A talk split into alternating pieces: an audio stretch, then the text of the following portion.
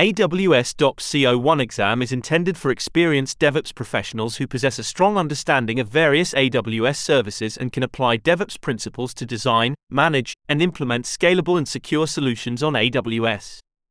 It covers a range of topics related to DevOps practices and AWS services, including 1.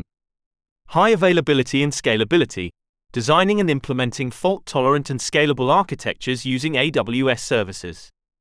2. Infrastructure as Code, IAC, concepts and tools for managing infrastructure using code, such as AWS CloudFormation, AWS CDK, and other automation technologies. 3. Incident and event response, strategies for detecting and responding to incidents and events effectively in a DevOps environment. 4.